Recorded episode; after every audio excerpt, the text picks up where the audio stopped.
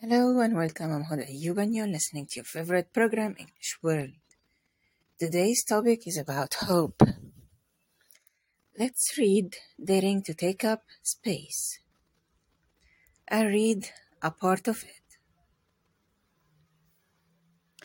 You have to let go of the life you could have had, the life you would be living if you hadn't made certain choices if you hadn't let certain people into your life or been in the wrong place at the wrong time, wishing for things to be different and beating yourself up for the mistakes you have made, want to change your circumstances. It's happened, it's done, and this is where you are at. And it's okay, you'll be okay. Your life isn't over. It's just going to be different. And different doesn't have to mean bad. It just means you have to become more creative with your self care. It means you have to find slightly different ways to navigate the world and your relationships.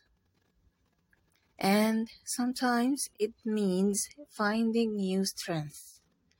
Strengths that open new doors and doors that lead to new passions and friendships and connections.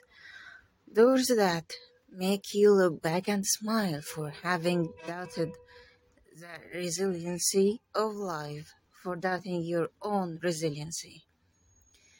You can go back and change the past, but you can decide how you live today. Your story isn't over yet. There may be pain and struggle, but there are always ways to make your time here meaningful and worthwhile. It might take time and it might challenge you, but the light is there. There is always a way. I promise. That's it for today. I hope you